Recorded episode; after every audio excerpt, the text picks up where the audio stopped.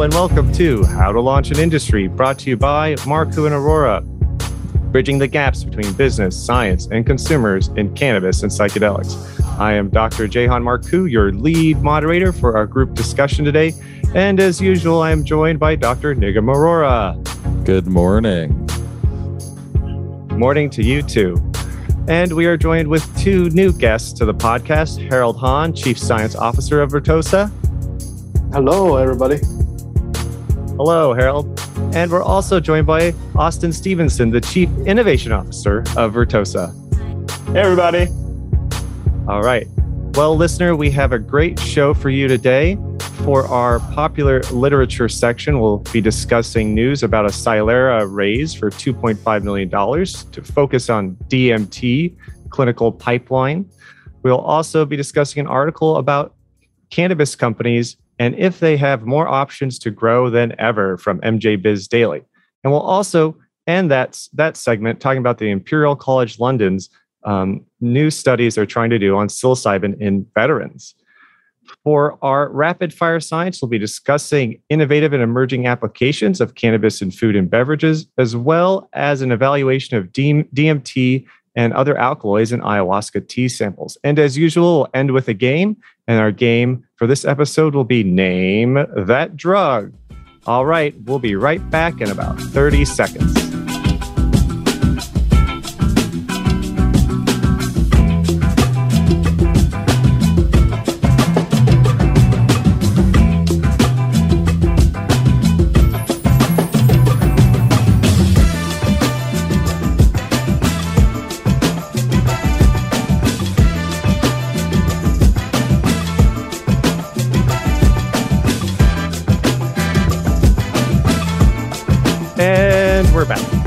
Now it's time for us to peruse and discuss some news and popular science articles. This is the non peer reviewed portion of the show, and away we go. Recent news has uh, raised our attention about a $2.5 million raise for Psilera to focus on the development of DMT drugs. Now, um, in the psychedelic space, it's kind of rare to see DMT drugs being developed. Uh, most folks are looking at LSD, LSD analogs, psilocybin, and psilocybin analogs. And, um, you know, I wonder what they're going to do with their DMT molecules. So, Nigam, you know, we've talked about DMT a fair amount on the show. What do you think of this news about Psilera trying to develop, um, sort of focusing their clinical pipeline on DMT, a compound produced by over 50 plant species? Yeah, I think uh, I think it's great for a few reasons. So um, Jackie and Chris, the founders of Psilera, are friends of the show. Uh, they've been on before. Um, Jackie and I published uh, a paper together earlier this year. So um, just really great to to have been you know kind of watching their journey evolve uh, and you know every, everything requires funding right so um, they've got excellent partnerships with uh, university research labs uh, not only are they working on the uh, DMT transdermal patch, which has several novelties to it in the field that's already getting a little bit crowded. Um, they're doing something niche and and uh, uh, the article speaks to some of the reasons uh, why that's niche and, and kind of meaningful. And then on top of that, they have this uh, uh, the acronym is brain this brain system for analyzing uh, the uh, ways that psychedelic drugs are interacting with receptors and helping them target other uh, future therapies. So I think that speaks to um, it's you know not being a one shot pony that there's more to come. So uh, yeah, I'm, I'm following this with uh, with a lot of excitement and, and extremely excited for our colleagues over there. And um, yeah, that's kind of how I'm looking at it. Yeah. Dr. Jackie Von Salm is a, is a friend of the show and, and one of the most well read. Um, her papers are very well read. They, they get a lot of downloads from the American Chemical Society. So, Austin, I'd like to hear from you. You know, as your your job involves innovation, how in you know on your innovative scale index, um, what do you think of this announcement about focusing on um, you know DMT? And for me, you know, it seems like it's not a substance that a lot of other companies are focusing on right now. Yeah, you know, I think you know, in terms of a scale, um, you know, advanced research uh, in DMT is definitely on like very polar side of the scale. It's very, very advanced, very innovative. Um, you know, I think it's a, a great movement um, forward and kind of being able to explore the human brain and the human mind. Um, I think that's a part of a greater macro trend that, that's going on in the world is really understanding how the brain works, understanding how the mind works. Um, you know, some one of my um, favorite authors um, is um, you know, and, and, and researchers uh, is Dr. Carl Hart um, out of my alma mater, uh, Columbia University. Um, you know what he has done to really inform the world and educate the world that you know we only understand a, a fraction of a fraction of our mind, uh, and a lot of these plant-based uh, molecules like DMT uh, help us unlock uh, parts of our brain that we just have not explored. Um, and so to see funding go towards there um, is exceptional um, because that's really showing that um, the human species uh, is open minded uh, to be able to explore uh, deeper parts of, of, their brain. And that's why I get super, super excited uh, when I see that millions of dollars are, are going to fund this type of research. Excellent. Um, thank you, Austin. Uh, Harold, you know, what sort of research would you like to see? Uh, and you can ignore this question and just tell me what comes to mind as well. But, you know, they're talking about developing short acting DMT molecules. And, you know, what if they wanted to put DMT in a beverage and commercialize it? What sort of questions would you have for them? Yeah, I think um, it co- always come back to Vertosa's mission to heal the world, right? Uh, people, uh, anxiety, stressful. Um, as long as this compound, uh, pl- this plant can heal people, you know, we are in the same trench, fighting the same war, right? So for me, um, I like to understand the beneficial effects and uh, applying these uh, plants for um, in a specific uh, set and setting, the mood state, right? Um, and how we can. I think we need a system to make sure um, we have put guardrail, uh, guardrail for, for, for patients and uh, a, protocol for um, people to consume this because I currently I don't see people just sipping on DMT beverage on the 2 p.m. afternoon, right? So uh, there should be a purpose, there should be a protocol, and I like to see the benefit with the placebo with the results, right? Um, I really love to, you know, welcome another company, another uh, concept to heal people. Thank you, Harold. I think that's terrific points. Um, you know, are we just talking about a something that people are going to use for fun, or is it therapeutic? And if it's going to heal people, we need some data to back it up and make sure it's being delivered in, in a safe and effective way. Um, I'm not I'm not sure if they're going to develop a, a, DMT beverage. It looks like they're going all in on a DMT patch. And, and Nigam, real quick before we go to the next story, do you want to comment on why the DMT patch is novel? Yeah, I just uh, have the article right in front of me now. So they listed a few uh, bullets here about why this was something important to to pursue. Uh, so they're saying innovative delivery methods uh, combined with uh, DMT short duration of action could lead to a revolutionary new line of psychiatric medicines. DMT is a natural compound produced by over 50 plant species and has even been found naturally in humans. It has several advantages over other more popular psychedelics, such as LSD and psilocybin. And they list the benefits. Humans do not appear to form a tolerance to DMT as they do with those other psychoactive substances. Number two, uh, there's shortens the time needed for inpatient psychedelic therapies. And number three, one of only one of the only psychedelics shown to maintain neurological activity at sub psychedelic doses aka microdoses. So um, I would say, you know, I would take this with a little grain of salt, having researched uh, these other uh, substances and the modifications that other groups are making to psilocybin and LSD to make them shorter acting, to you know make them more take home friendly and this kind of stuff. But so while this article is about DMT and Psilera raising money for you know DMT research, I see why they're saying this. But I think overarchingly, the concepts that they're bringing up here tolerance issues uh, being able to take it home versus having to take it with therapists in a hospital, um, the long term beneficial effects uh, are all important things that lots of groups in the psychedelics medicalization realm are chasing. So I thought there it's kind of important to, to read some of those out loud. Absolutely. And, you know, speaking of, you know, a company raising money and expanding their product offerings, I'd like to transition to our next article entitled Cannabis Company Companies Looking to Grow Have More Options Than Ever, coming out of MJ Biz Daily.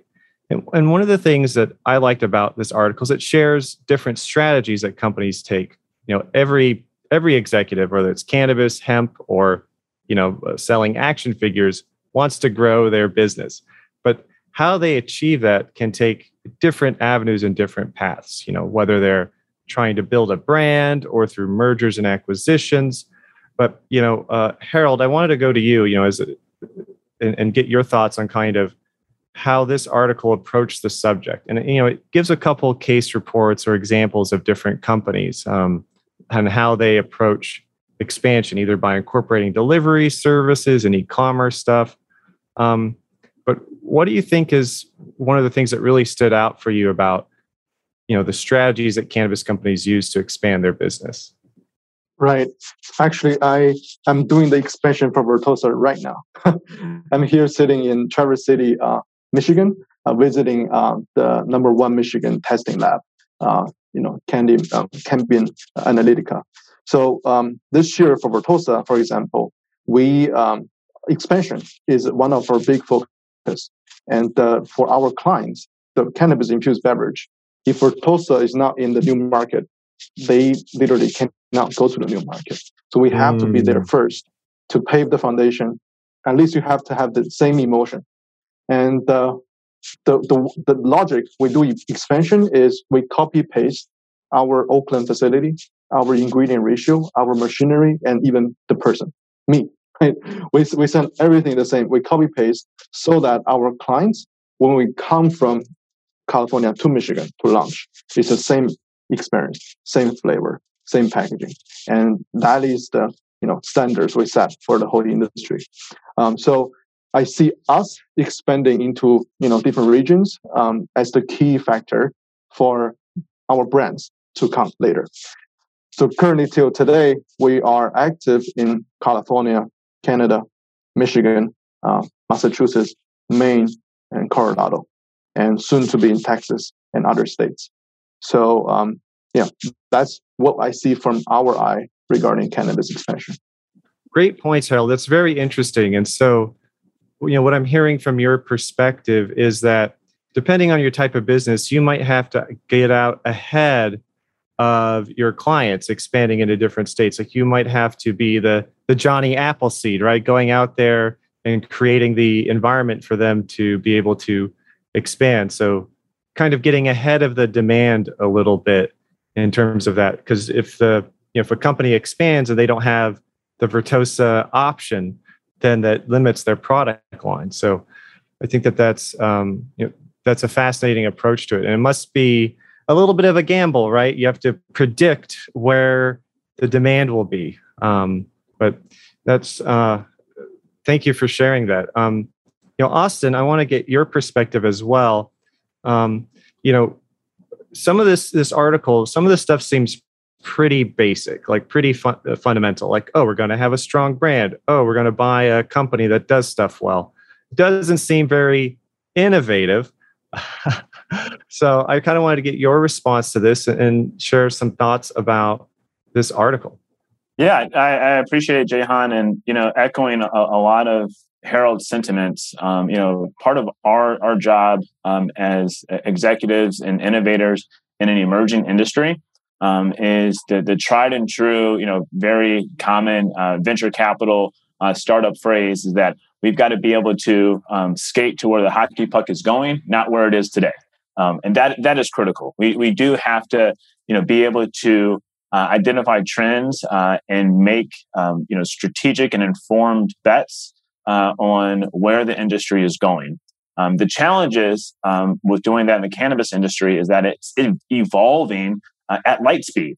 Um, you know, this is a, an industry that just came, that has been around um, for, for many, many years in a less regulated uh, framework. But now that it is being adopted at the recreational level and starting to be to be regulated, there are a lot of um, challenges and opportunities uh, along the way.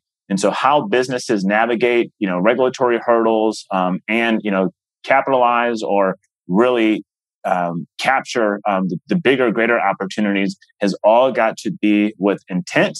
Um, and um, that intent has got to be focused on building a sustainable company. And it's hard. Um, it's incredibly hard because right now our regulatory framework is fractured.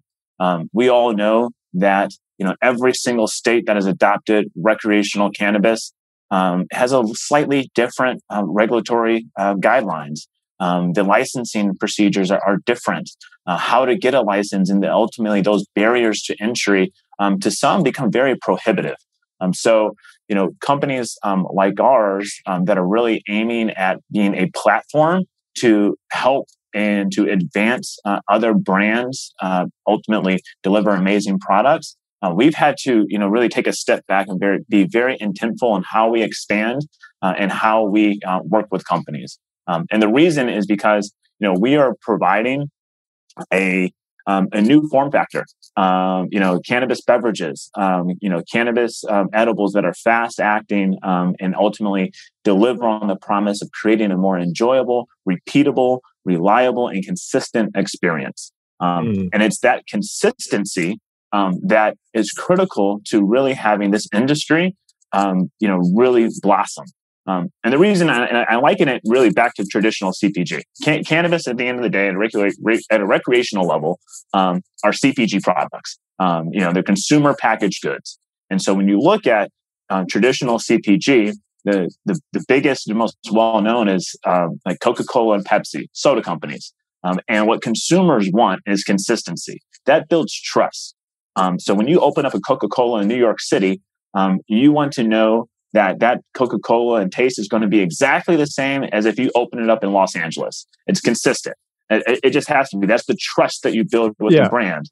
And that's the uh, hardest part in a fractured regulatory cannabis space where you have cultivators in California, cultivators in Michigan, cultivators in in in in, in New Jersey, um, developing you know flowers and, and, products, and you have brands that are relying on the supply chain um, to be able to have a consistent product in those different states. But it's hard to do that because you have different cultivars, you have different extraction methods. And so, how do you, or how do we rather, as industry professionals, help to refine and create a consistent um, product?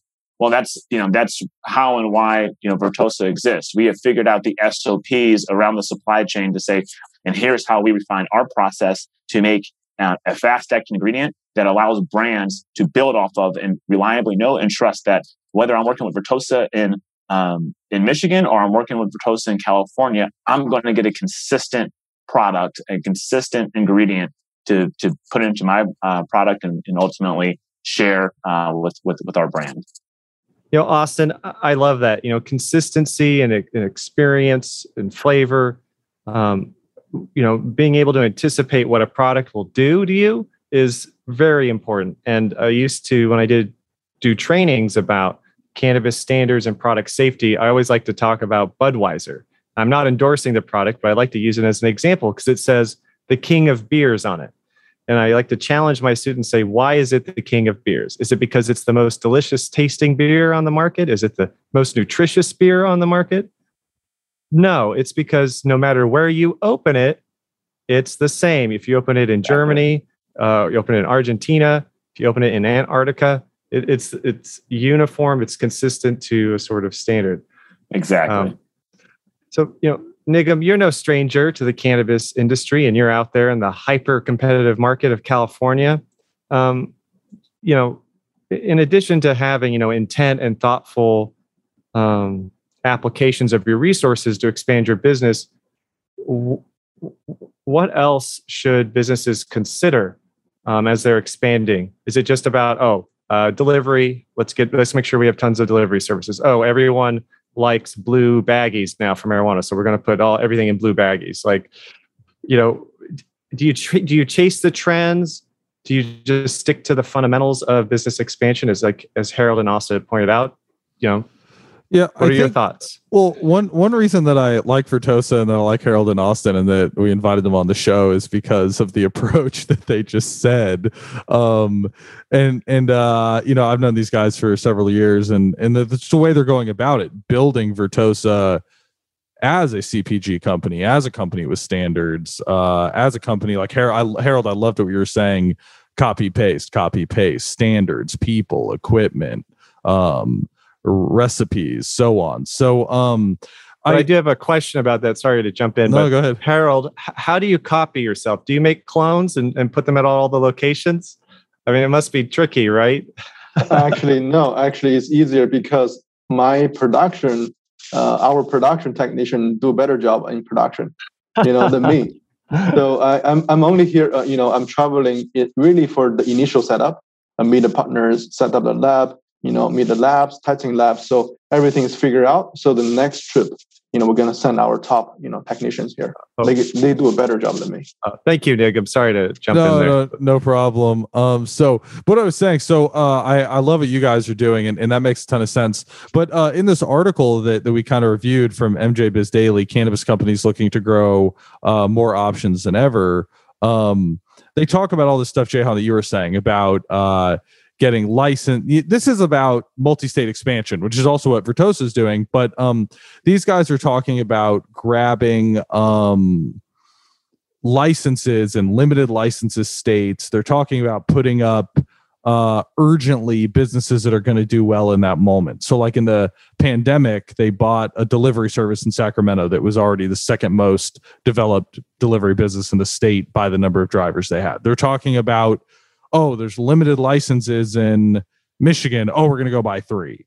Um, so it's like a little bit, uh, and, and I'm going to tie back to what Austin was saying before um, about some groups that him and I had worked with together before that intentionally started as benefit corps uh, with a mission to reduce the pesticide in the you know cannabis on the market or to give money back uh, to indigenous populations like we see in the psychedelic space and stuff like this so um you know, this specific article I thought was a little, it's not wrong. Uh, it's just more tailored to the cold, hard business of MSOs and what they've been trying to do over the last three, four years to grow up. So, which is one thing. I'm not saying it's a bad thing. Uh, they, that can bring uh standards that can bring good product in its own way but i think we've all seen i'm not going to name names right now i think we've all seen msos that don't have consistency uh, across different stores in the same state or especially in other states.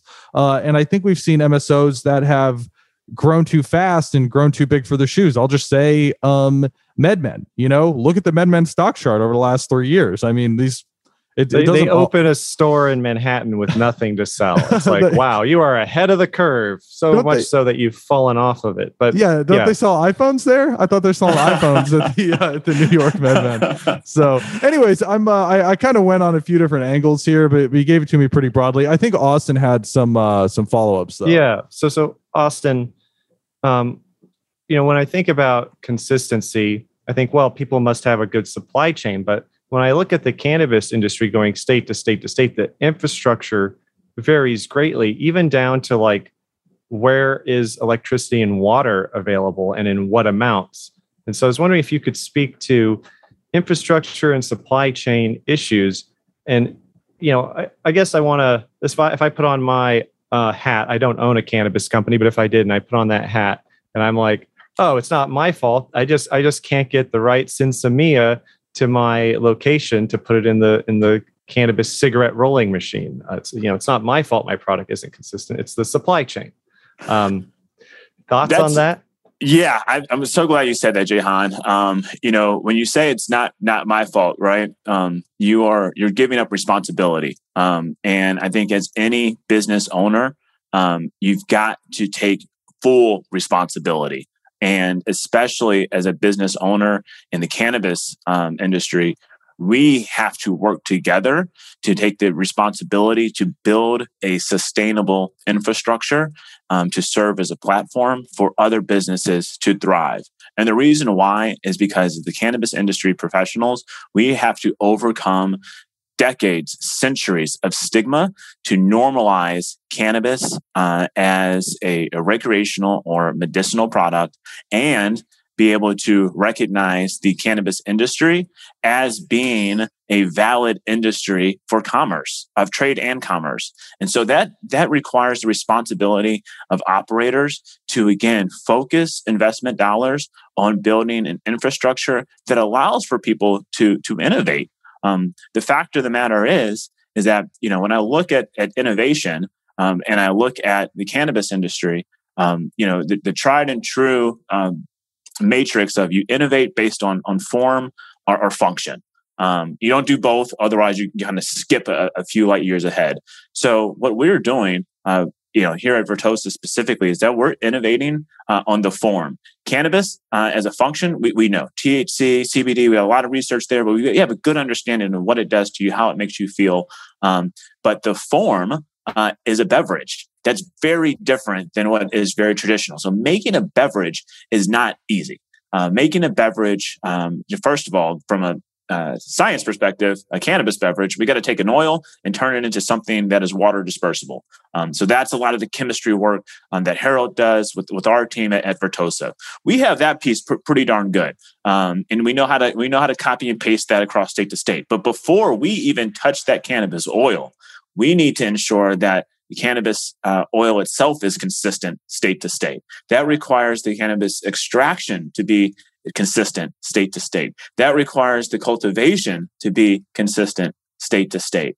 And so when I see operators that Nigam is talking about, you know, go into states kind of like a, a bully, to be quite honest, and it's like a smash and grab of licenses. Those are just capitalistic folks trying to leverage those licenses and flip those licenses and make money. Um, I've seen it happen in Colorado. I've seen it happen in other states. They're not taking that responsibility of investing in infrastructure. And so when you look at a traditional CPG uh, industry and infrastructure. You have millions of dollars being invested in capital expenditure, things you're not going to get an immediate return on, things that are going to take years to get an immediate return, uh, uh, to get any return on. I'm talking about you know beverage manufacturing lines um, sterilization lines these are you know multi-million dollar operations that you've got to take a bet on and invest in that infrastructure so you have a consistent product um, and, and, we haven't seen much of that, um, but we've seen some of it in instances that give us hope.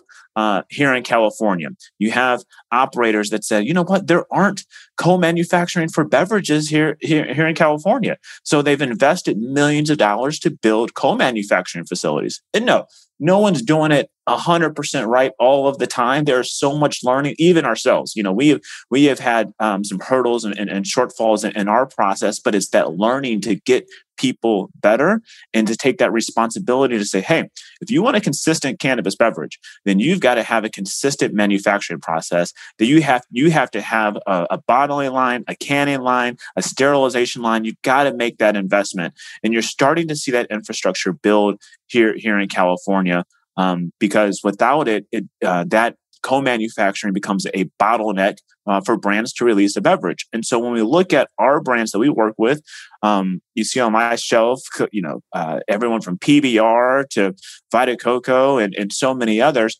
they have to be able to develop and build that beverage uh, and expand outside of California.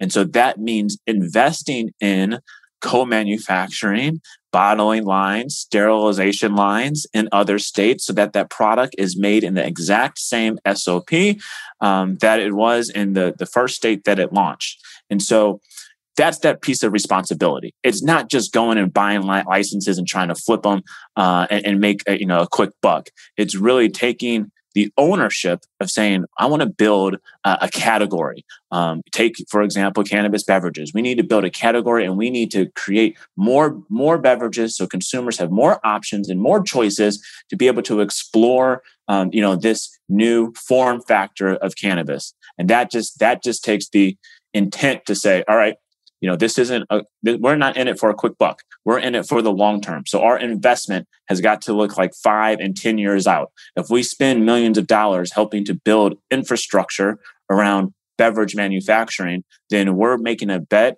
that it's going to have some return on capital five to ten years, not necessarily two two two years um, or a few months, uh, like a lot of these folks are trying to do with the, flipping these licenses.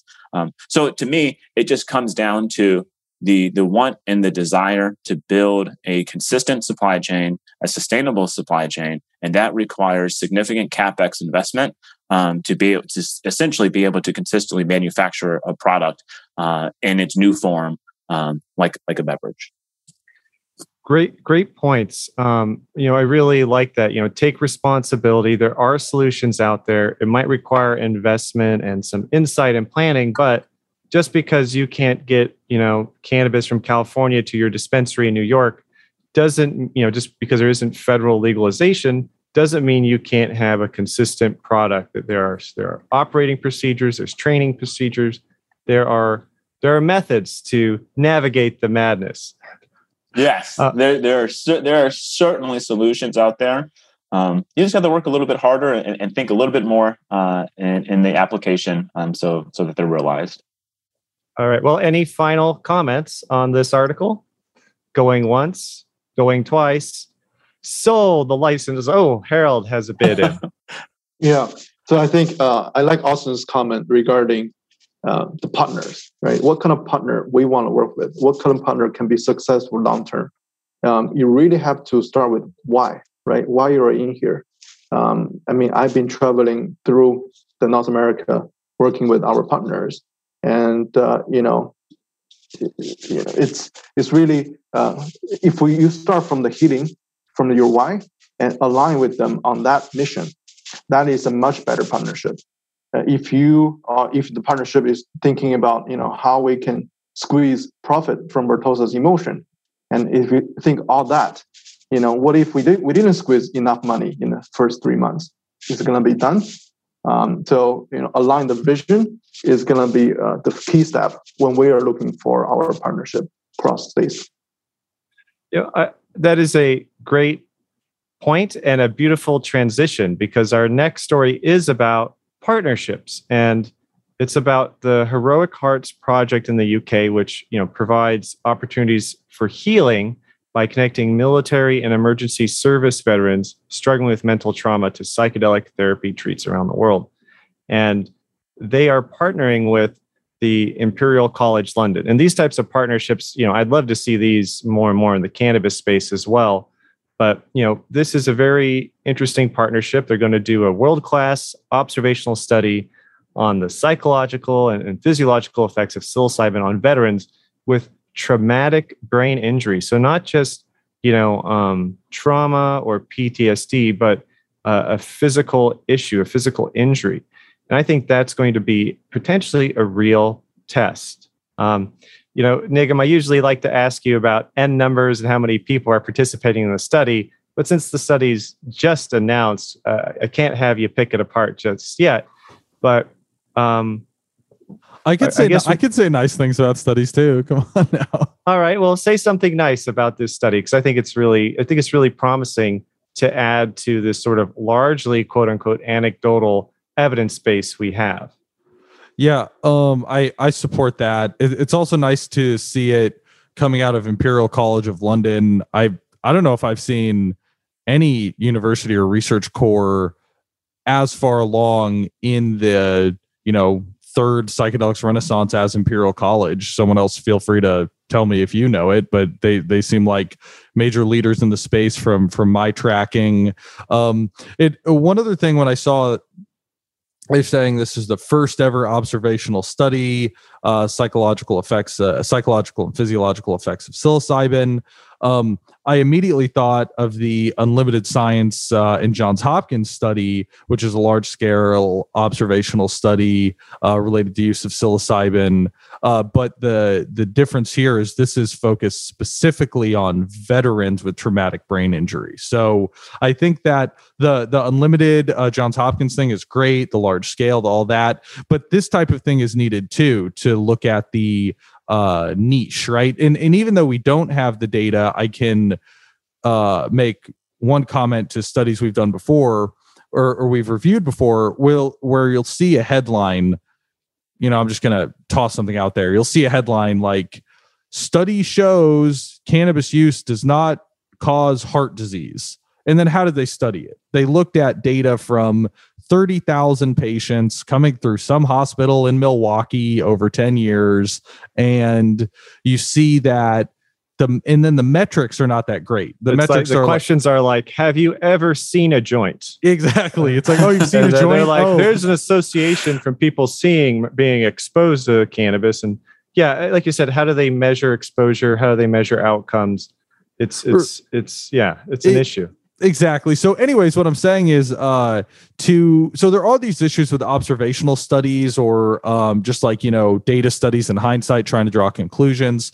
So um i'll be very curious to see how they perform this how they track it but just to see them focusing on a niche topic traumatic brain injury in veterans uh physiological physiological and psychological effects from psilocybin use period. And that's the niche thing I think that's great. So um, I'll be tracking this closely, and uh, and and I I would say coming out of you know Imperial College London, I already have some faith that it'll it'll yield something meaningful for us to learn. Yeah, I, I agree with you. I like things that are pointy and focused. And, you know, it's like uh, a lot of times you see people's research goals is to treat everything and having kind of a focused outcome, focused resources gives me hope, especially for something so complicated as traumatic brain injury. Um, Harold, I wanted to ask you, you know, you see these types of partnerships. Do you get some like a mushroom envy when you see this versus cannabis or like do you think it's too soon for cannabis companies to have these types of partnerships and this focused study? Um, you know, uh, you know, I guess I'm just trying to get your kind of feeling to this. Like, you know, me, I, I'm a little jealous, like being in the cannabis space so long, and like psychedelics seem to be doing all these partnerships and getting all this like praise, and it just seems so easy for them. Um, yeah, what, what are some of your thoughts about the article? Um, so it would be easy for now for us to look in from outside to see, oh, somebody has a partnership, somebody kick off a project.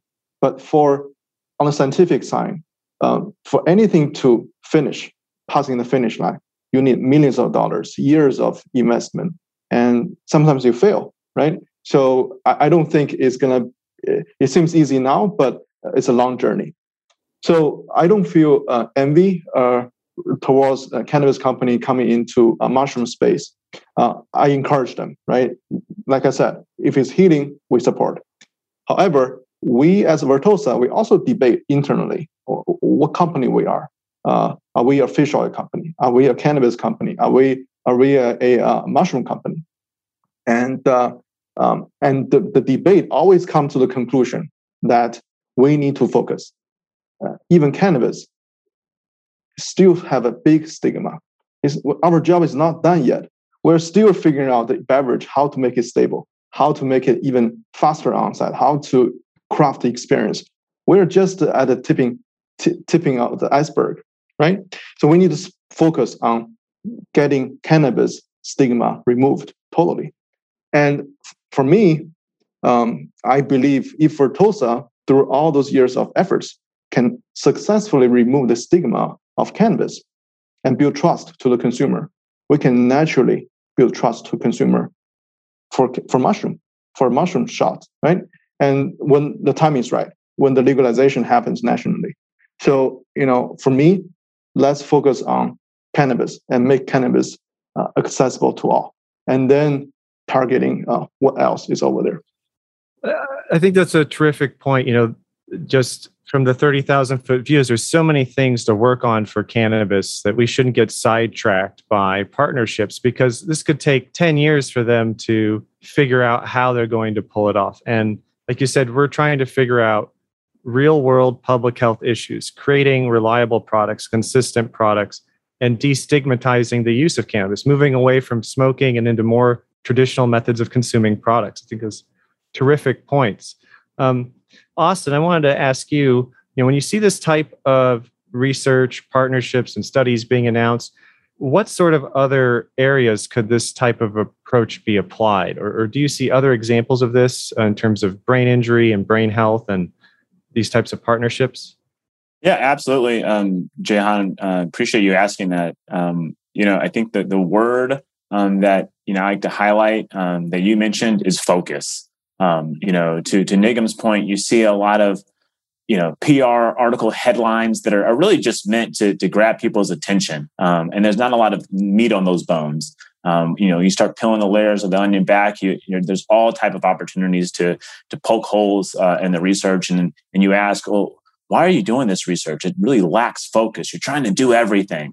Um, so when it comes to to, to focus. I think that is the most critical point for cannabis research and, and all other um, you know plant compounds that are being researched today. Um, you know, years ago um, when I was working at Eurofins Scientific, um, you know, I started a, a, few different research programs um, to help support some some academia research, and I found that uh, the National Institute of Health, uh, when it comes to cannabis research, uh, had four primary areas with which they were funding.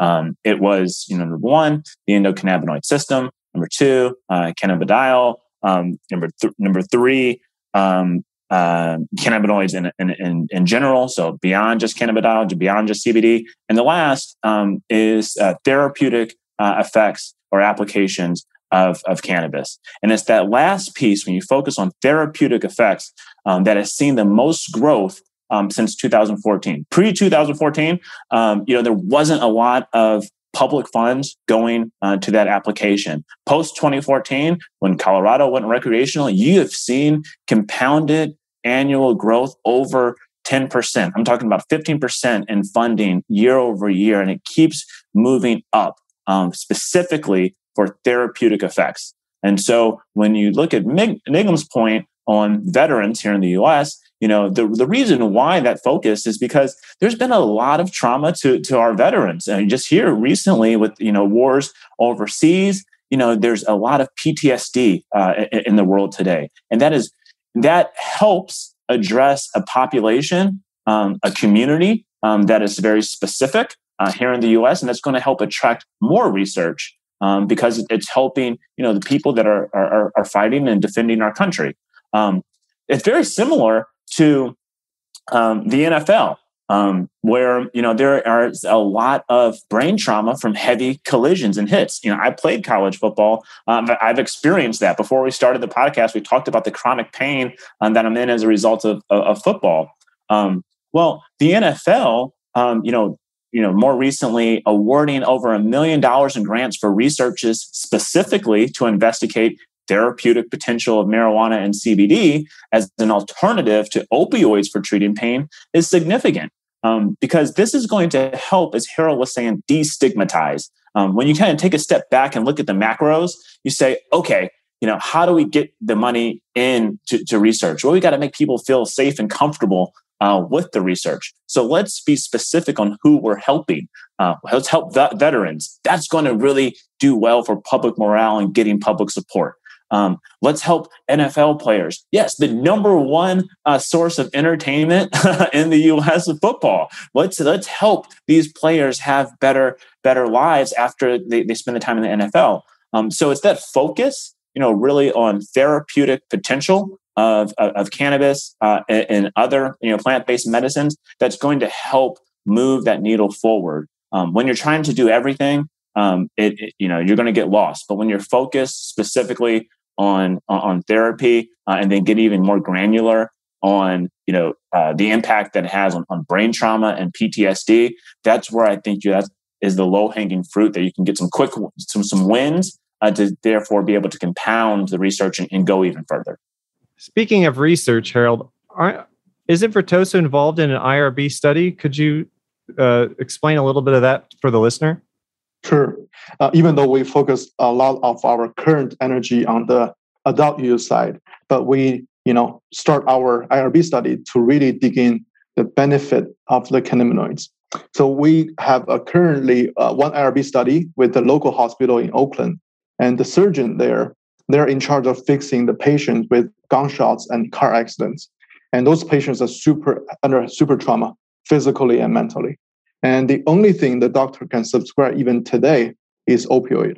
So they're just fed up. You know, they want to get better solutions. So actually, they reach out to Vertosa and proposed this IRB study. Can cannabis emulsion help patients reduce the pain, reduce the use of opioid? And we are super interested in the study, and we provide uh, the hospital with a placebo and uh, cannabis emulsion. And uh, uh it's going to be a 260 people uh, study uh, over six months, and the results will be super, um, you know, interesting for us to leverage and you know broadcast the benefit of cannabis. this is just resonating with Austin's um, comments on how cannabis can help remove the pain for um, the professional athletes. But you know, us uh, who get injured can also be the beneficiary for uh, from cannabis. Yeah, uh, thank you, Harold. Fascinating stuff.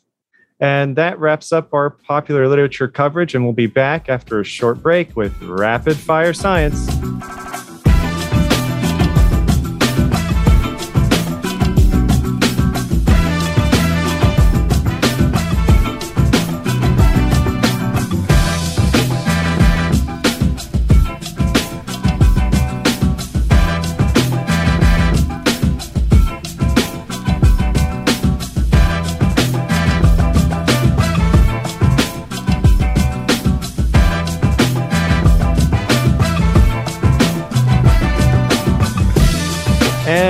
Back. Welcome to Rapid Fire Science, where we go around providing commentary and discussion about peer reviewed scientific articles. Our first article comes from the Journal of Trends in Food Science and Technology and is entitled Innovative and Emerging Applications of Cannabis in Food and Beverage Products From an Illicit Drug to a Potential Ingredient for Health Promotion. Now, it's you know no secret that adults are buying cannabis for adult use and you know also people are using it to for treat various ailments and conditions. And this is a controversial topic in the united states as it's still not federally legal. Um, but the fact is is that the cannabis market continues to grow in the us and the world. And so this review aimed to synthesize all these kind of aspects of cannabis use um, highlighting applications in the food and beverage industry. Um, so i guess i'm going to go to austin first so, um, is did they get the story right here? You know, these are scientists writing about cannabis, food, and beverage. I mean, this is you know your focus. I, I gotta wonder, you know, is this uh, do they propose good solutions or are there you know their words falling out of uh, are becoming part of the precipitate? Is it as it were?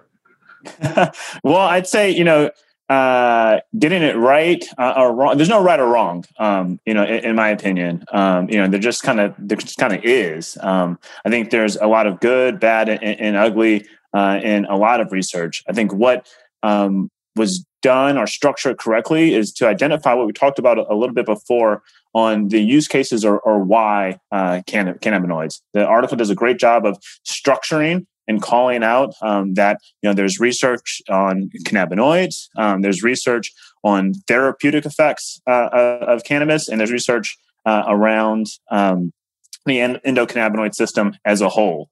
Um, and so, you know, when you look at and kind of narrow in on that focus that we were just talking about on therapeutic effects, um, you know, you kind of see the call out um, specifically around cannabis extracts and, and, terpenes. And I think the story that they're highlighting here is that you know there there is you know and could be you know potential wide range of pharmacological activities that are researched and reported um, uh, between that synergistic effect between cannabinoids and, and, and terpenes. Um, and so that's what I get really really excited um, about. You know, at Vertosa here we're innovating.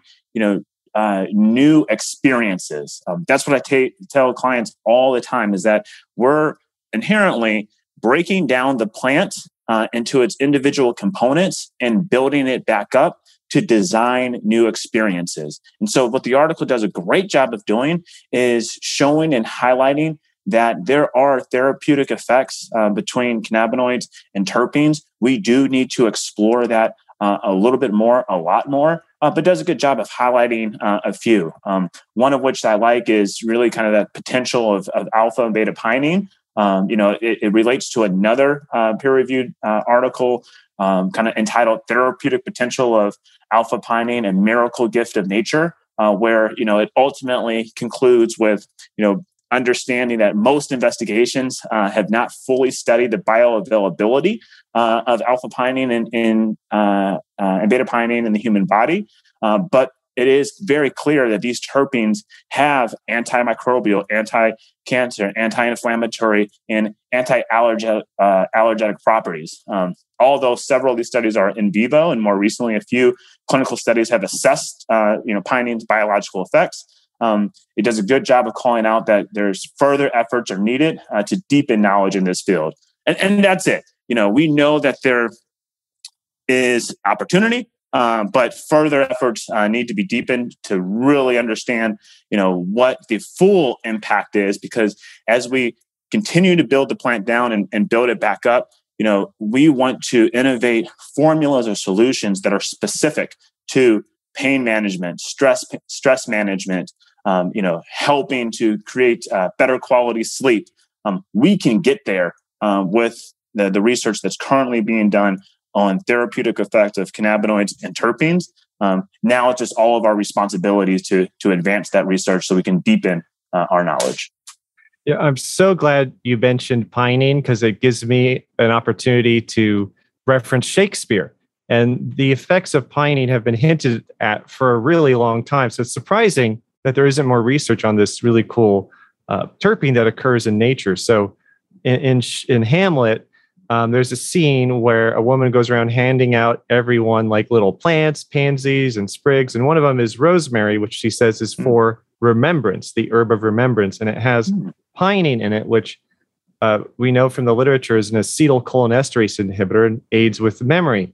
And it might have potential at sort of um, counteracting some of the effects of THC, for example, if you're susceptible to memory impairment or fogginess issues. So I think, yeah, I'm so glad you mentioned the, the pinene terpenes. I think understanding their pharmacology will be very important for the future. And as you said, for the experience. Um, Harold, I want to go to you next. And I was going to ask you about technical challenges and beverages, but I, I, mostly just want to hear what was your favorite part of this article. Did you have? Uh, did you like yeah. the figures, or was there a section you thought was just really good?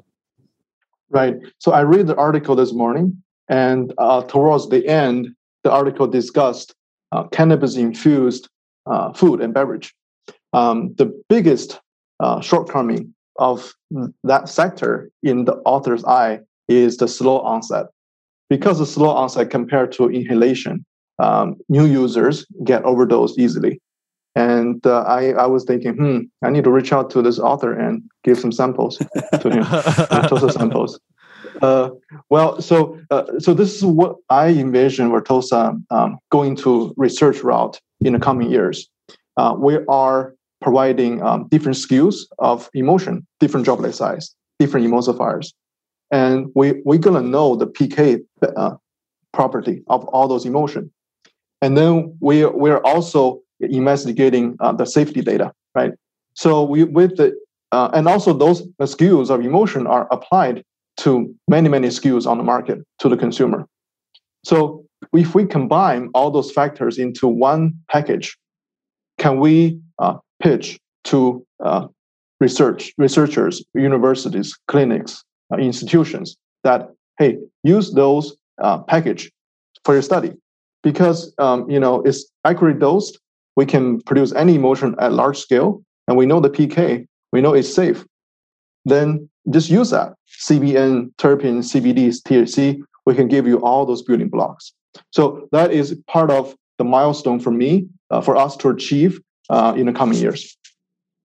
So if, if the authors of the paper are listening to it, if you're listening, Ruan, Yonser, Soros, de Castro, you can contact Harold and talk about research that might help fill in some of the gaps um, at your Science of Food Engineering campus in Brazil. Um, but uh, Austin, I want to go to you next um, and talk about, you know, where what is when people say slow onset, you know, and people talk about bioavailability, you know, what's a good way to kind of think about that or measure that or look at sort of drug onset? Yeah, great question, uh, Jahan. Um, you know, I always liken this uh, back to experiences, and so um, you know, many people have a cannabis experience they're familiar with uh, in college uh, where they had a brownie. It's the infamous brownie or the cookie experience. Um, and they have a brownie. Uh, that, for me, it was a lemon square in college. That was like, oh wow, you're cow. fancy. Lemon's that fancy. Um, um, well, you have a baked good. Let's say that. Um, so you have a cannabis baked good and you had it in college and you know whether it be that brownie or, or, that lemon square you ate it and you didn't feel anything um, you waited around an hour um, you were probably hungry, um, so you may have had another one because it tasted so good as well, and you still didn't feel anything. Another half hour passes, 45 minutes, boom, somewhere around an hour 45, two hours, you're on a rocket ship off to the moon, uh, or you're right in your couch knocked out because you're just overwhelmingly high. Um, and the reason, as, as most of us know, is because your body had to metabolize um, that oil that was in there. It had to get processed, and it takes time to, to metabolize, um, you know, oils and, and food generally. Um, so the problem then became, well, I don't know what to how to predict this this cannabis edible. Like I don't know when I'm going to get high. I can't wait around an hour, hour and a half after um, you know I consume something to feel it. So to Harold's point that he's making is that the problem we aim to solve is a predictable, reliable, and consistent experience. Um, ultimately, you know, accelerating that onset so you can feel the effects of cannabinoids faster. Um, it has to be analogous to, you know, other um, actives in the world. You got to feel it within 10 to 20 minutes while, while you're consuming it. And so it's that and, and, maybe not feel it all at once. Like it's just like your bell gets rung because um, you know that really turned me off from edibles. And I guess I had a little bit of stigma because that was not a great experience. I was like playing video games on the couch, and then suddenly it was like lights out. But uh, that's right, was, Jahan. It's like it's and that's that's the problem and other stigma in the edibles category that we're trying to overcome. So we now we got stigmas around cannabis and smoking, and then you have the bad edible experience stigma that you have got to you know really win people's trust again. And so that kind of highlights not only onset but metered dosing. Um, that becomes so critical in designing that experience. Um, so not only it's not the, the experience of just THC or CBD or other minor cannabinoids, but it's really as simple as you know how can I microdose um, you know cannabinoids so I can f- know and understand how they make me feel from a metered approach. And so what Harold and our team, our, our science and research team has done ex, ex, an exceptional job at doing is partnering with third parties to ultimately quantify and measure onset and bioavailability of our mm-hmm. emulsion systems. Um, you know, we recently were awarded a patent uh, on one of our uh, plant-based natural emulsion systems, um, and you know, having that patented as something something unique, um, we've taken that to the next level uh, to measure and quantify that onset and bioavailability um, of um, that specific emulsion. Um, and so that emulsion in itself, um, you know, through a third party IRB approved method, um, you know, we did the work of consuming, you know, this emulsion system. It was, uh, it, uh, it included 20 milligrams of, of CBD and you know all of us was like a, a group of, of patients. We consumed we got blood work uh, drawn. So we were um, having you know blood uh, samples taken. And we were measuring and quantifying the amount of cbd in the blood uh, at intervals from you know time point zero um, to the end of the day.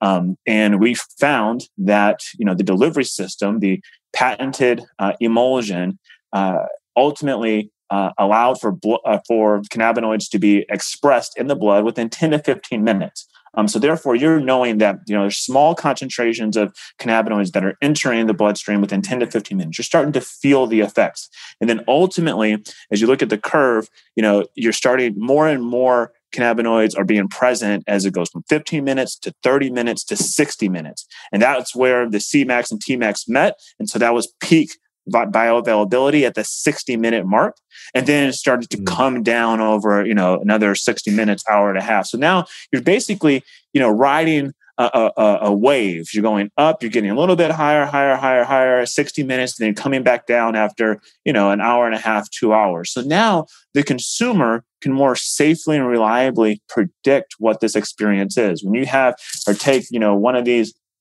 PBR um, infused seltzers, 10 milligrams of, of THC, now you know that all right, if I consume half of this, I'm consuming exactly five milligrams. And in 15 minutes, I'm going to feel it. And I'm going to know if, if five milligrams is good for me, if I want a little bit more, I want a little bit less. And now I can start titrating um, myself because now I have a good understanding of how these cannabinoids affect me in this time interval that I'm allotted to, to be able to safely consume.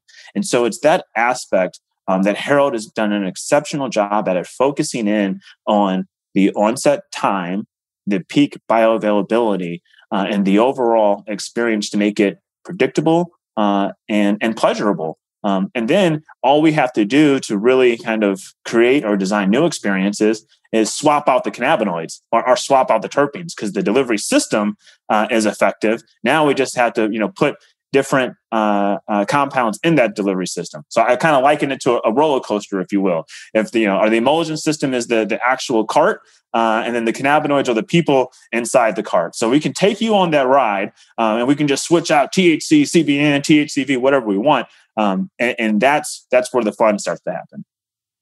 I, I like that, and um, I want to. I should have probably asked this question in the beginning, but um, I, I was either you know harold you're welcome to jump in here but you know austin you know you might have a definition for bioavailability. So in just simple terms because you know i spoke with some of our listeners this morning and a lot of them aren't scientists and they, they're like writing things down and trying to figure out. So um, so i'm asking for a friend you know what is bio, bioavailability? Of course i know what it is but i was just wondering you know if you could uh, maybe one of you could give a simple definition of bioavailability Harold, do you want to go for uh, it? I can. Sure. Yeah. So, in my understanding, bioavailability, okay, I can have a metaphor. Our emulsion droplets is a bus, and the cannabinoid is the passenger. You drink the emulsion from the beverage, and the bus is unload the passenger into your blood. So, how many passengers get unloaded from the bus into your blood? That is called bioavailability. am, I, am I saying that right? Or yeah, a- absolutely. Um, I was just picturing the last time I rode a bus and like, you know, like I'm like, gosh, does everyone get off at the same stop? Or are you dropping them off at different places along the the road in the body?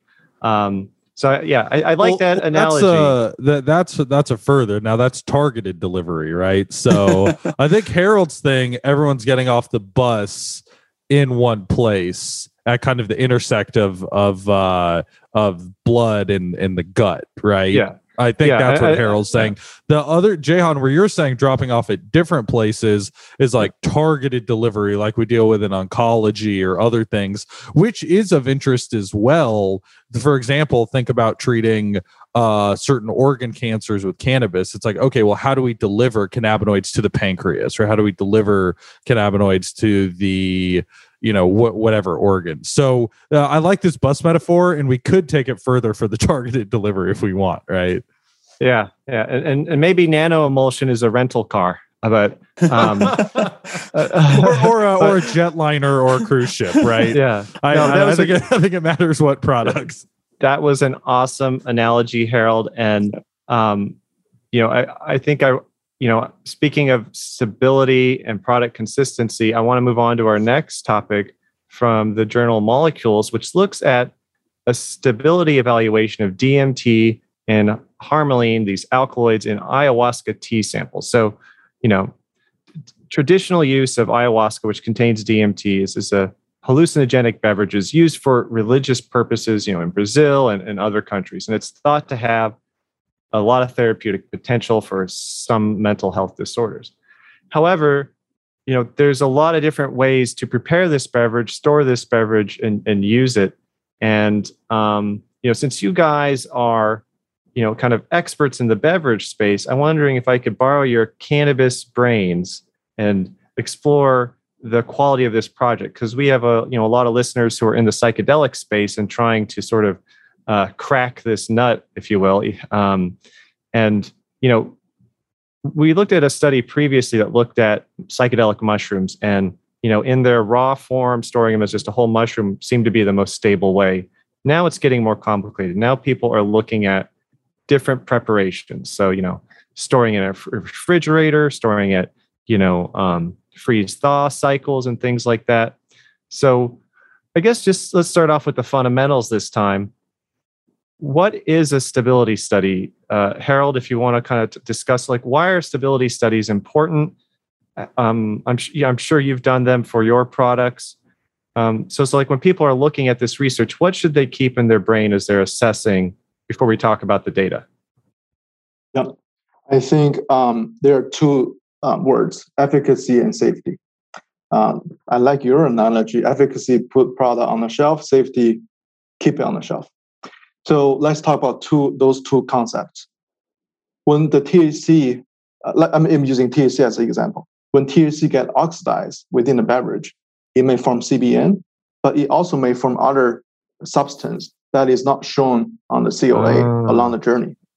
So, so from our consumer, uh, we see okay, how many percentage of THC we get lost over the time, right? Ten percent, twenty percent, and but you know that is the part of efficacy. You know, you get ten percent less high.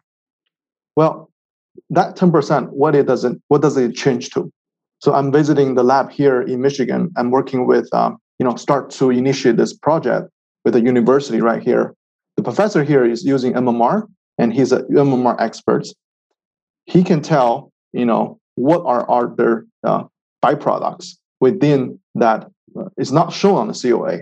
How many? What are they? How many are they during the process? So uh, that is on the THC side. Well, if you change that molecule to you know mushroom or other molecules, their oxidation could be just one reaction. It could be reduction. It could be light, you know, UV um, uh, initiated uh, reactions, and all, all the other reactions we don't know. So the, the, the, the key compound in the beginning, well, if you want to make a stable drink, the key compound in the beginning will be migrating if you don't know how, where it goes, and it can lose the efficacy and it can cause trouble to your health.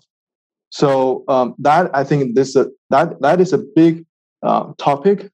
I think everybody now is focusing on how much THC lost, but I think very little people are, are, are focusing on what they became. So, um, you know, I like to start to think and gather people, you know, in this scientific field to study both. Harold, that is a great point. You know, it's not about there, you know, is the THC there? It's what is it becoming? That is such a great point. I mean, you know, I can't imagine if I opened up my my soda pop and you know the caffeine had degraded to something else. Like who knows? You know, if it wasn't stabilized formulation, what it might become. You know, maybe it might you know randomly turn into MDMA or something and it'd really have a kick, you know, just to use this a silly example, a conceptual example. And that's one thing I'm not seeing in this article is exploring, well, okay, if the DMT is going down when stored at, um, you know, at high temperatures or like warm temperatures, 37 degrees Celsius, what, what is it becoming? What are the degradation products? Are those active?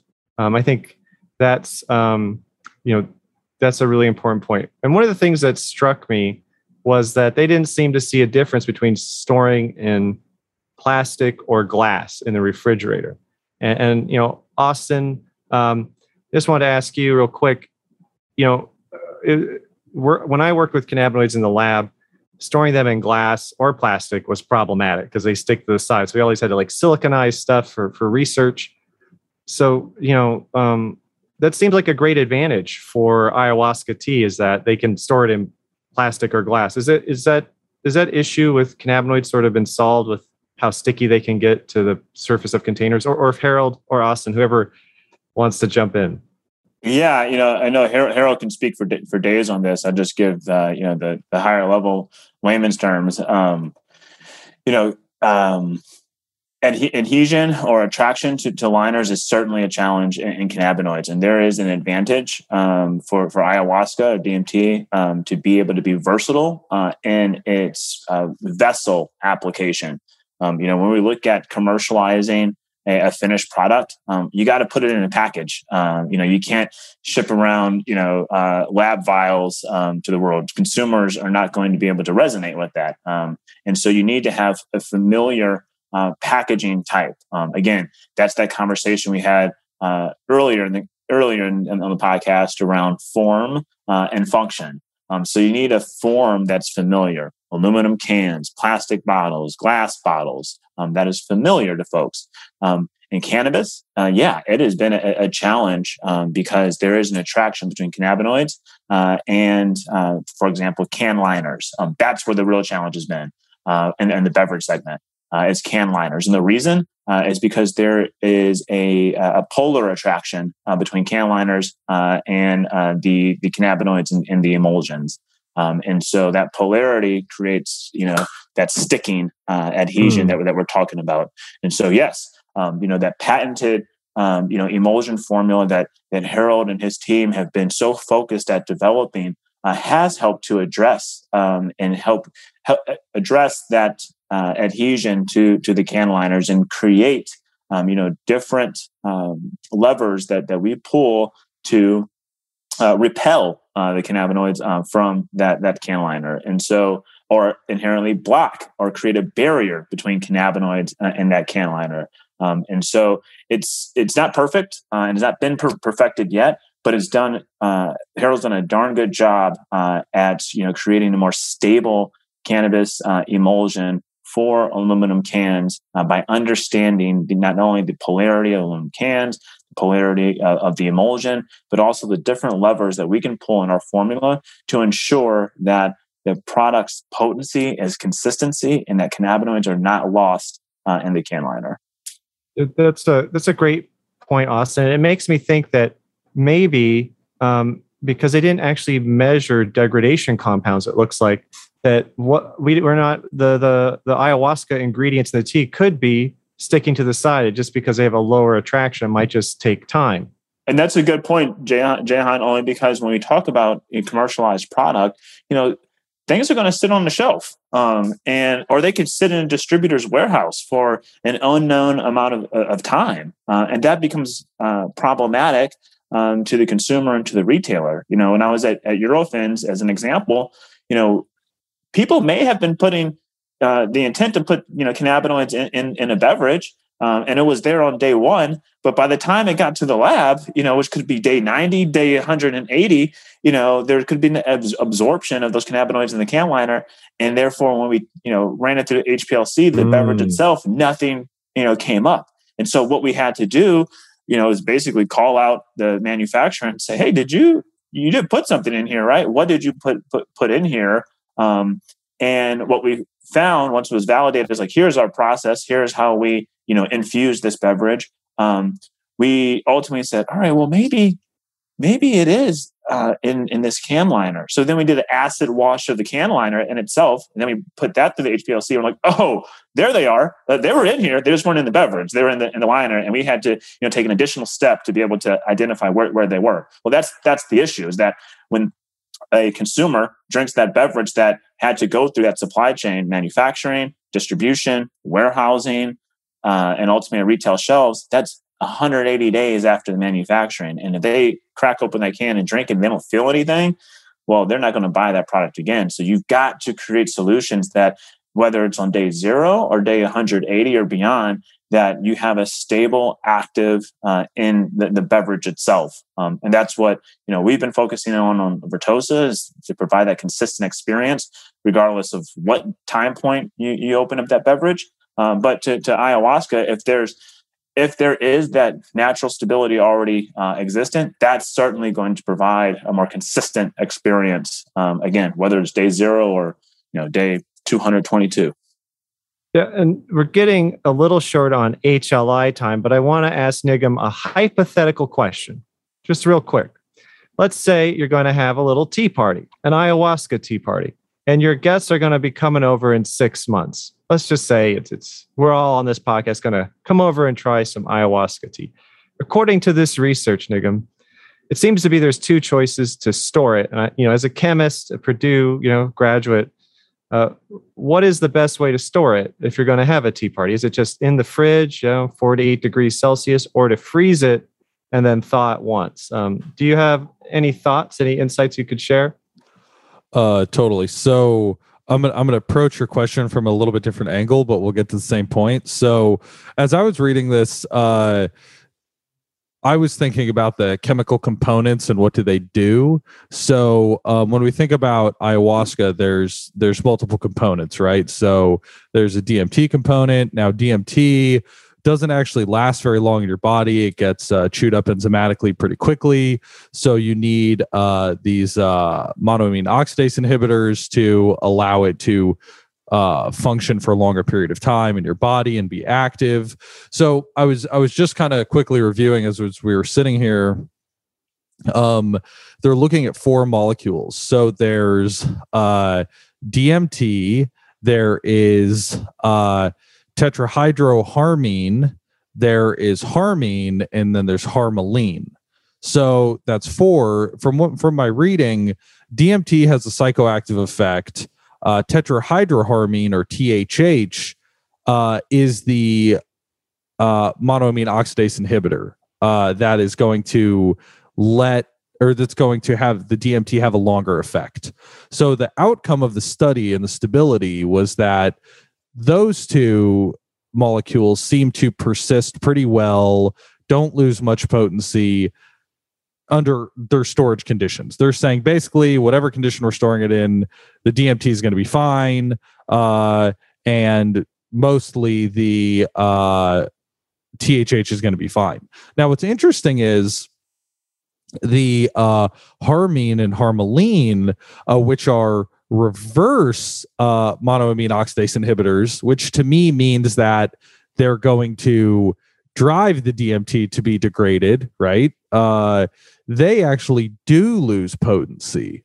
So to me, what this is saying is that if you drink the old DMT, if you drink the old ayahuasca tea, so if you store it longer, maybe you freeze thaw it a few times, you may actually have a more intense experience based purely on the chemical components and reading this. I, I've never gone through this you know i like you're saying we'll try the tea in six months. We haven't tried the tea yet right? So um i don't know the answer experientially but but i guess what i'm saying is that you know from my mind i i guess i'm highlighting the different effects that you could actually get. So um we're saying that the components that are going to make you trip, the DMT, the component that's going to make you trip longer, the THH, those seem to be more stable. And it's the components that actually are going to degrade the DMT, being the uh, harmine and the harmaline, are actually the ones that are degrading either over time or with heat or with freeze thaw cycles. So, um, once again, I've said it twice now. Maybe the older tea has a stronger effect. So, um, that that's the chemist's read of the article. Know, a- absolutely, uh, Nigam, and you know, I'd love to get some tea chemists because I know, like in China, they ferment teas, they cure teas. So you know, th- and sometimes the goal is to remove a particular compound like caffeine. But fascinating stuff. Well, I got to go put a kettle on, folks, and so we're going to take a short break, and we'll be back with today's game.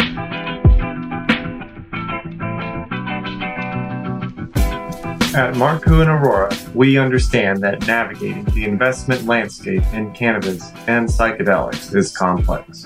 We utilize our in house expertise in science to support investors and innovators.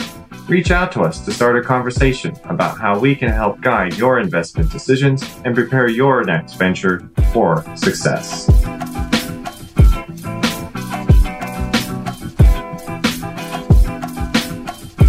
And we're back. Welcome to today's game. And today, our group will be playing for the grand prize of helping to expand scientific thought. Today's game is Name That Drug. And I'm going to read a short case report. In this case, it's actually a series of case reports that have been summarized and an effect that this substance or preparation had. I'll then give you four choices, and it'll be up to our very smart and talented participants to try and figure it out. So, androgenic alopecia, or AGA, is, is the most common cause of hair loss. There are several FDA approved medications, but they seem to have limited results. A study was done of 35 individual case reports of subjects with AGA, and they used a once daily topical formulation, averaging about three to four milligrams per day of the main active ingredient.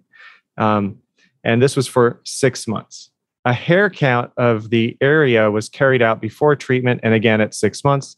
The, the, the results revealed that men did slightly better than women, but on average, there was a statistically significant 93.5 increase in hair after six months, according to the authors. All subjects had some regrowth, although it seemed to be more prominent in men. There were no reported adverse effects.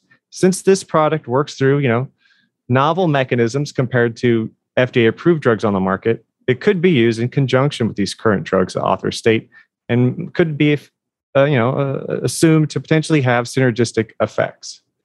So, what substance were the researchers applying or having people apply to their head once a day? Was it A, a psilocybin preparation, B, a DMT preparation, C, a, a, hemp CBD type preparation, or D, a THC rich preparation. I know I didn't give you much details, but I wanted to uh, see if your imagination uh, might spur something. So, what do you think, uh, Nigam? I'm going to go to you first because uh, you're a veteran of these games and my my trickery. Well, I uh, I I feel like this is happening to me a lot these days. I I kind of want to pass because based on some research I was a part of, and then based on like reading some patents recently, I oh, I think I oh. I I know one of these is definitely not good. It's in the research literature, and one of them there's a patent on, and I think it's the answer. So those are some hints, but I'm not going to say it because I I think I know. I think I'll spoil it. Oh, really? You think you know the? He does this all the time. Oh, I know the answer. I can't well, say it. But. Well, I'm sorry. I mean, what do you want me to do? Do you want me to spoil it? all right. Well, we'll come back to you in a second. Um, you know, Austin, do you want to take a stab? You know, you can ask a clarifying question, or you can just, you know, do you think it could be THC? Do you think it could be psilocybin? You know, you you can start with what doesn't make any sense. yeah, I mean, a clarifying question is, you know, how is it being uh, applied? Uh, is it um, something that's in- ingested or something that's topical? Oh, it's absolutely uh, topical. Um, okay you know this is it's like a it's a, it's a formulated product with just like you know three to four milligrams uh, per day. And and again it is a extract but it has minimal amounts of other components in it. Mm. harold what are you thinking? I'm thinking thc i'll say the op- i'll say the opposite. I'll say cbd does Does Vertosa have that uh, that hair that hair ointment yet? Can I, I need I it. I tell you that right now. I'm, I'm trying to hold. I don't have beautiful hair like you, Nigam. So oh, I'm trying to. I'm trying to hold on to what I have. well, that's why I can't answer the question. I've been rubbing whatever this is on my head the whole time. You know. So. All right. So we have one for THC, one for CBD, and Nigam, we're gonna come back to you. Okay, I'm gonna I'm gonna say one of two things. Okay, I actually don't think it's THC. I think uh I think in the literature THC is like it's bad for for hair for keeping hair. I think. Um, then why I, do hippies have such long luxurious hair and like oh maybe it causes dreadlocks? Is that what happens? I'm, I'm, sorry. I'm, I'm, gonna pass on that one.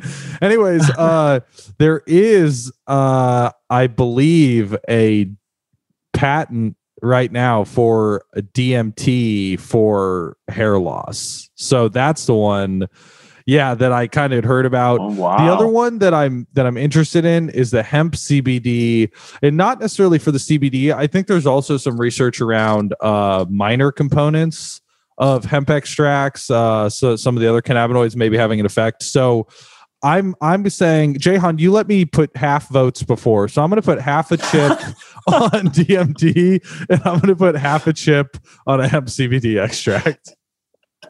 All right. Well, everyone's has their their chips placed down, so let's go to the big reveal. So, in a in a series of case reports involving 35 people who all experienced some amount of hair regrowth applying uh, this topical preparation. For those of you who thought it, you know, psilocybin was just an out of this world choice, um, that's because it is, and it was not a psilocybin preparation. Now, for those of you who think that communicating with elves or having some sort of other experience might be important for hair regrowth and think maybe it's DMT, maybe there's some data uh, around this patent. Well, there isn't. And so it was not about this. So this this comes down to do then two choices. So for those of you who thought it probably is THC because you know it's one of the most widely studied drugs and in this case it is not the subject of the study. And so that means that this study was done on a hemp CBD oil preparation where people were given two ounce jars of the oil and applied to bald spots, um, you know, every day. Um, and and uh, I don't know about the quality of the research, but I thought it was a fascinating uh, study that was conducted. Well, yes. Do they? uh Good job, Austin. oh. I try. So I got the. You know, I say I do have the little spottage going on in the back of uh, back of the head. So it's a little mixture for me of a uh, personal treatment, a little Yeah. hemp oil and castor oil uh, is what's been working for me. And I tell you what, when I started this started in this industry, I had a lot more balding going on, uh, especially Nigam um, in our old benefit corporation. And since applying castor castor oil and, and hemp seed oil, I think I've done a good job of at least maintaining or preventing that bald spot from growing. You're looking good, man. I mean, you look you look good from where I can see you. So Well, you just see the front, you don't see the back.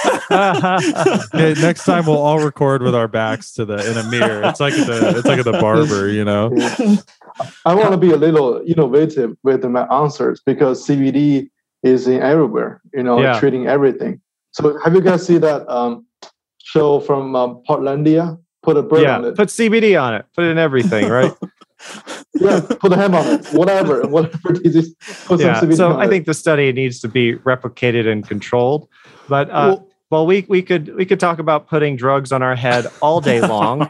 we all have other things to do. So, listener, that's our show. Thanks for clicking, tapping, swiping, or however you are hearing this. We appreciate it. Thank you to our trusty audio engineer and to our podcast cover artist. We appreciate it. Um, and check out the custom artwork for each episode. All right. Thank you.